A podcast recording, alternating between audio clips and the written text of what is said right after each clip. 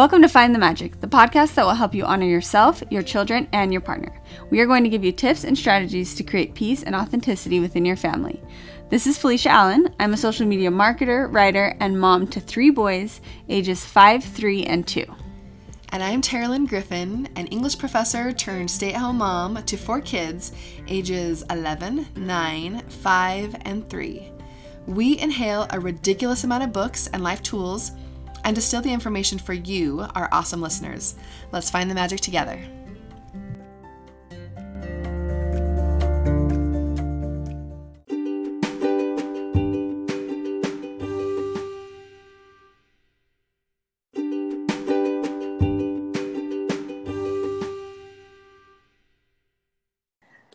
All right, everybody, we are here today chatting, I guess, virtually with Elexis Bronson. Um, and we wanted to, Terilyn's not here with me today. Um, she's actually out of town, but we just felt it was so important to have a conversation um, about everything that's kind of going on in our our environment and our culture right now, especially as pertaining to our kids. Um, so I'm recording at a different time than normal. I'm in my backyard. If you can hear all these birds. Hopefully, they just add to the environment. So, Elexis, welcome to the podcast. We're so excited to have you and um, just grateful that you're willing to come on and open up to us. Yeah. Hi, guys. Thank you uh, for having me. It's an important yeah. conversation.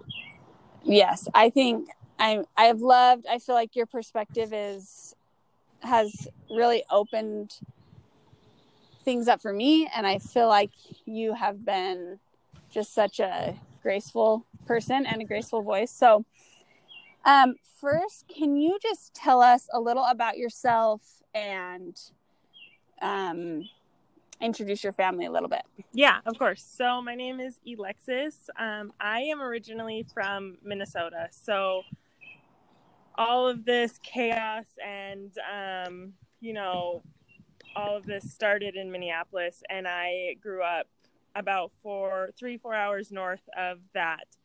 Um, okay. So it was definitely an interesting um, place to grow up, being the only um, black girl in my school until I was a senior. Um, so mm-hmm. I am no stranger to racism. Um, it's happened mm-hmm. to me my whole life. I actually didn't even have another friend, another black friend who looked like me or even remotely close to me until I was in seventh grade when I moved wow. to Utah for two years. So, um, but then I moved to Utah and I met my husband, and he is amazing. He is um, white and Spanish, so you know we have a very blended family. Um, mm-hmm. We have four children. My oldest and my youngest who um he's my oldest is 10 and my youngest is 11 months they are mm-hmm. um what you would say is white passing so you would look at them and you would not know that they were mixed with anything whether it be black or spanish or anything you would just look mm-hmm. at them mm-hmm. and think those are two little white kids um, mm-hmm. and then i have two my two middle children are seven and three almost four and they are very you know, you can tell, okay, these are two little black kids. They are very mixed. They have darker skin. So it is um, kind of an interesting dynamic for us. And it's been, you know, a challenge to have this conversation in our home because we're presenting it two different ways. Mm-hmm. Right. And so, can you tell us a little bit about that. I know um, I've heard you say, you know, for two of them, you're teaching them how to be allies, and obviously, um, not kind of avoid that conditioning. And for two, you're teaching them, you know, how how they can protect themselves. Basically, can you tell us like kind of those conversations that you've had, or maybe just how that's played out in your family? Yeah. So we've obviously talked to our children about racism. They know what it is. They know um, that it's still happening in the world, and um, that more importantly, in our family, two of them are, you know, could in the future or now even because it happens even at a young age mm-hmm. be the victim of racism or racial profiling or you know anything like that where two of them won't mm-hmm. and so you know when my husband and i sit down with them and have those conversations and especially with our boys because they're older and they're very close and um, they go to school together and it's even been a thing where in their school people are like well no you're for sure not brothers because mm-hmm. well you're black hurley and well bentley you're white and yeah you know so it's kind of that thing and even when it was just bentley in school and i dealt with this a lot when he was little where i was the nanny i was never the mom right. people would right. assume i was the nanny and so when he went to school you know, kids would question, oh, well, that's your mom, but she's black. Mm-hmm. So we mm-hmm. kind of have to have that conversation like, okay, Hurley has dark skin, and we know that you are brothers, but people may treat you differently just because he has darker skin. And right. as you get older, there may be situations where he is in that we really need him to protect himself, that we need him to, you know, do X, Y, and Z um, and you've seen these posts, I'm sure, where they have children practicing. My name is, you know, Hurley Bronson, and I am mm-hmm. seven years old with their hands up. And like, right, they're children, but we have right. to teach them this at a young age so that it's like in engraved in their brain when they get older and they get in these situations so and but yeah which is so i mean it's so crushing and i think that's something as a white mother that i've you know i've heard shared that is one of those like full body experiences that i have to put myself in to feel that empathy and and to see it i, I mean it's something that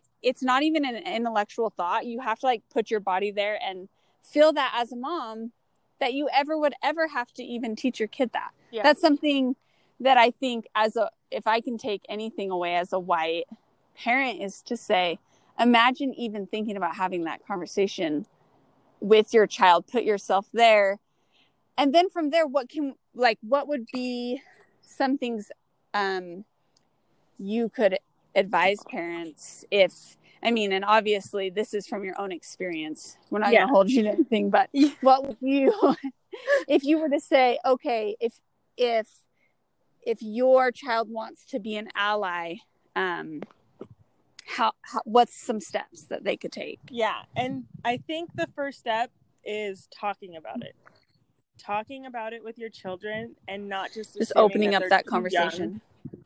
yeah because i believe um, you know, there was a study that was put out, and children as young as four or five, white children will show a preference to other white children if they haven't been, you know, taught or not even necessarily, you don't even have to teach them, just let it be a part of their life. Mm-hmm. Just let diversity be a part of their life and have that conversation that, yes, people are born different and it's not wrong to be born with black skin or brown skin or to be born not white mm-hmm. because i think it's especially in utah where we are mm-hmm. i mean there are towns where there are no black children right there are schools where there are no black children so it's it's easy to just you know sweep it under the rug so to say mm-hmm. because you don't have to deal with it and you think well, my child doesn't know any black children, so I don't have to have that conversation, but it's important to start it now. Like my daughter is 3 and we're talking to her about it. Right. There's and obviously do it in an age appropriate way. You're not going to talk to a 3-year-old um the way I'm going to talk to my 7 and 10 year old. Right. So I think just there are so many resources out there that you can use as far as books and allowing your children to have diverse toys and you know shows with diversity and books with diversity. I think um, all of those things are really important and a really great start. Right right right right. And to allow them to um, experience and see that past trauma and pain and understand the stories really because I think a lot of the times we can get stuck in a place of explaining or yeah. justifying or um but but really if you think about who who you love and who you appreciate and who you value the same as yourself it's people that you know. Right. And i think if we can at least for me when i look at my boys i don't want it to just be like oh here's x y and z. But it's like i it's like that knowledge and that um right intimate knowing of Right. a person of of another race any race and especially um where we are in Utah and that is is rare. Yeah. And I think in a lot of places if you're living in suburban areas it is more rare to have a ton of racial mixing. Right. So that's that's a really good thought. So um just to kind of think about for any parent really but do you um have any favorite resources or conversation starters i guess along that path? So not just here is what happened but maybe more how we can continually grow because I think there's a pattern of a huge injustice and everybody's frustrated and maybe you're I think we're all feeling feeling that right now. We're feeling Right. like that was horrible, but for the black community it is for black people it's a true trauma and we we Yeah. aren't feeling that, right? Because right so how can we help our kids to continually um engage instead of just right now or and ourselves i guess do you have any thoughts on that yeah and i i was actually having this conversation with a friend and what happens after the seventh when you know everyone has done their moment of silence and everyone's Right. back normal like what happens do we just Mhm. all go back to normal because this is the real like this is the normal for black Mhm. families like this is everyday Right. life so i think just really taking a look like okay this is what we're doing now let's implement this into our nor- like this shouldn't just be something that we do during black history month or when something like this happens like let's have these conversations and allow diversity into our home all year all Right. all the time like you know and it's just as simple as allowing your children to see others of other races and Mhm. not you know not just tuning out and trying to protect them because the it's i mean the reality is black children don't get to turn it off they don't get Right. to you know just kind of ignore it when everything stops and so i think really just remembering like this is this is not just a week long thing like it's Mhm. amazing and you know books are selling off the shelves and that's great. But let's continue to read those books. Let's not just read them this week. Let's continue to read them forever. Let's, Right. you know you know allow our children to play with diverse toys not just this week but you know forever. Right. and that's kind of like it, it kind of have to think okay my normal before wasn't working so Mhm. let's make a new normal and let's Mm-hmm. include this into it so this is a question i'm just this is going to be super vulnerable because i think this is something that i feel is probably conditioned in me as a white person i i feel like yeah or I, my perception is that there there aren't as many books shows toys that are racially diverse as i feel like almost all of those all of our things for kids are white Yeah. centered yeah is that my perception or are you like no here's a bunch and I I- uh, there are a bunch, but I definitely Mm-hmm. think there are more resources and toys Mhm. and books and Mhm. movies geared towards you know or with White white white children I, Right. I definitely think that's true and that i it hasn't really changed like growing up i didn't have a black baby i had Right. all white babies i didn't have books with little black girls in it i didn't you know what i mean like Mhm. so for me that was important for my daughter to have these things so that she knew like oh this this looks like me you know what i mean Yeah. Yeah. um, so it's they're out there. I'm not going to say that there's not a ton of them. They're out there. I think you just have to find you know you have to want to find them. Right. like and it's um i mean there are black babies and your store may not have them but Mhm. i i can promise you there are beautiful black and brown and asian baby dolls out there and toys for your son that Mhm. your kids would love and it's just a matter of saying oh well they didn't have it at target so let me do the work Let's go online. Mhm. Totally. So on that note, I would love um we don't have to ramble off, but if if you have a list of resources for our listeners, I think that that you have loved maybe it can just be your own personal yeah maybe a few toys and books and maybe movies, shows. I think that would be really yeah I want that list. yeah so I bet our listeners would love that.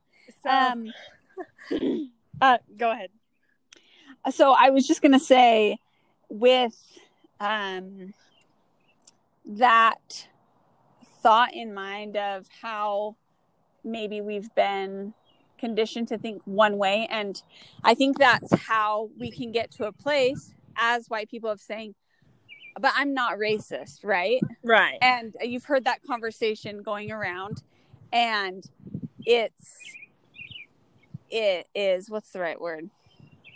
If you're saying that you probably are.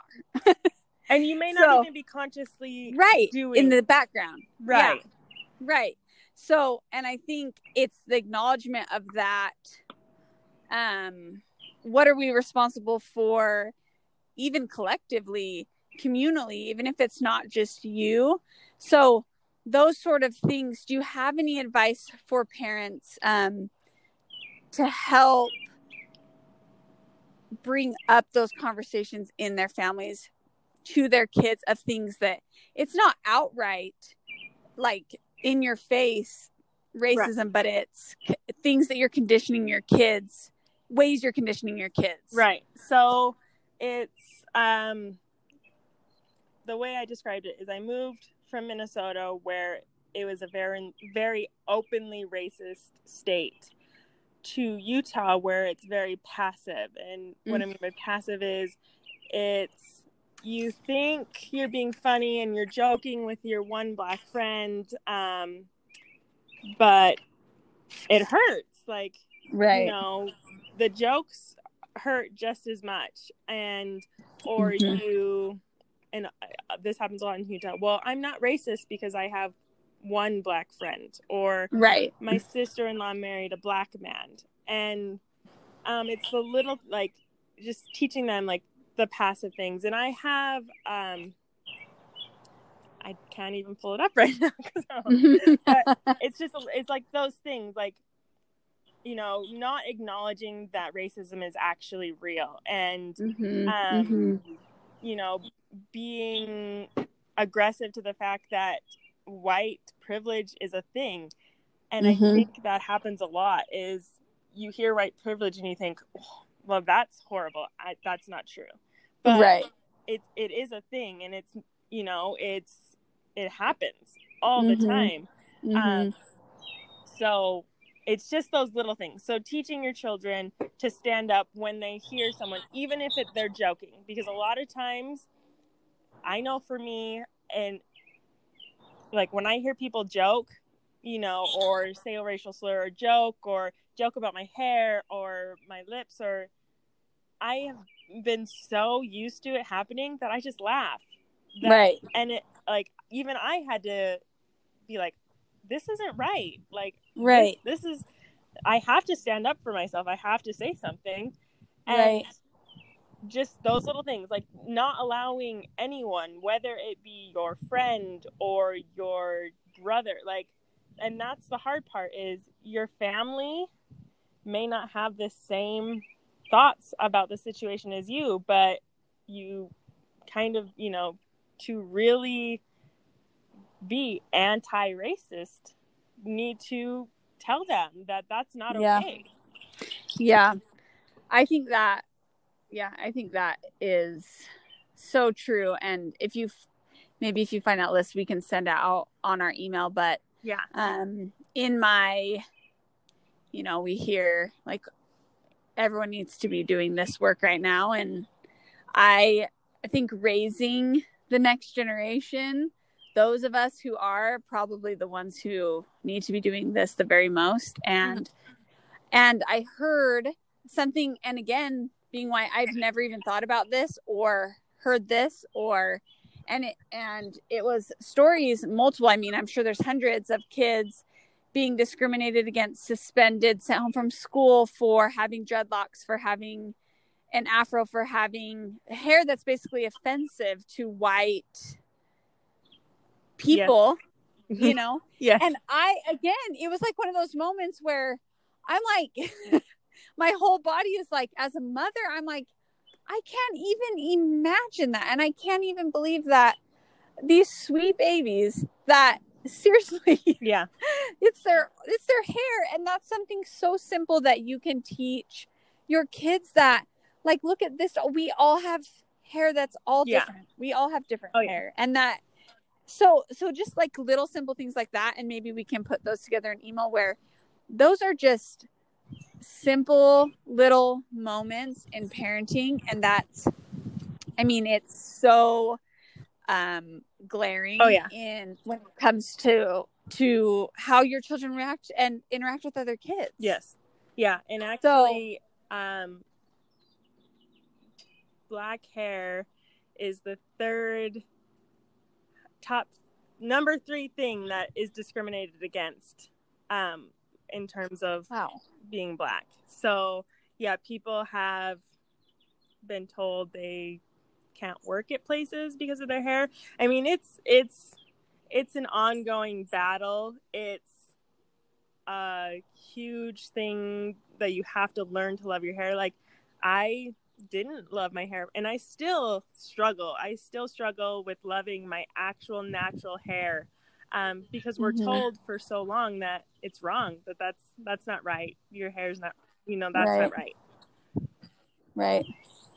And I think that can play into um, so many conversations that we have with our kids. If your if your child is very, very, very fair skinned, you know that can be in our society looked upon as not as ideal, or perhaps there are different body shapes. And there's way that we can have this these conversations with our kids that I I think obviously those things are nothing in comparison to the the hurt and the discrimination that the black community has felt but i think there are ways we can help our kids understand everyone's differences collectively collectively so they can feel they can empathize uh, and yeah so Yes. that that really hit Yeah, me agree. It's hard when i heard that yeah i mean it's hard because you you have this child like you know my, I, my daughter is three and you know a lot of her friends have straight hair or you know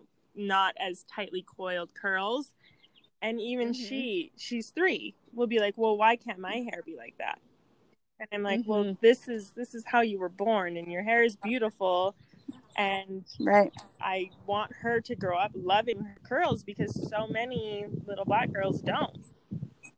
Right. Yep. And just um, if we can embrace, I think one of the things, if we can look at it from a place as white parents, where our our personality, our culture, the way we talk, everything is what's been deemed as acceptable and good and mm-hmm. okay, and and to see the injustice in that, and to see that Yeah. we all of our cultures are different and there's no one that's best Right. and to really bring that into your home and embrace that with your your kids just to open their eyes to how different music different food all of these things i think could be great conversation starters Yeah, for them I agree. all right elexis well i feel like wowzer we hit on a lot of Yeah. stuff that is just like making me think and i'm just grateful that you are willing to have these conversations and be so open because i know that um as white as a white person i'm feeling um frustrated and like heavy but i know it's like another level for you and your family so thank you for taking the yeah, time of course. I mean, I want as much as it's hard and as much as, you know, we shouldn't have to do the work, I want people to learn and I want those Mm-hmm. resources to be available for people that want to teach their kids. Like I want you guys to want to learn so that my children can grow up and not be afraid. And I Exactly. I don't know all the answers. I'm not Google, but if I don't, right I can direct you to someone that does, or I can Google Mhm. it, or we can find the answer together. But right I mean, I just, it's heartwarming to see people wanting to learn, and it it is hard as uh, you know a black woman and a mother to black children. But I mean, thank you for taking the time to you know help educate your listeners because that's amazing. Yeah, I think well, no, thank you. I think they're this is going to be so helpful for a lot of moms and like a really good place to start Yeah. and feel like you're uh feel inclined to do it. Um so we'll put together those resources and yeah, is there anything else anything I didn't ask you or anything else you want to share? Uh, no, I think that's yeah. Okay. I will. I have some really great books. I have some really great um, places to start. So I will get those to you so you can get them out to people. Okay, we'll love that. All right, we'll have those in our show notes. Okay, everyone, thanks for for joining us and let's find the magic. Thank you.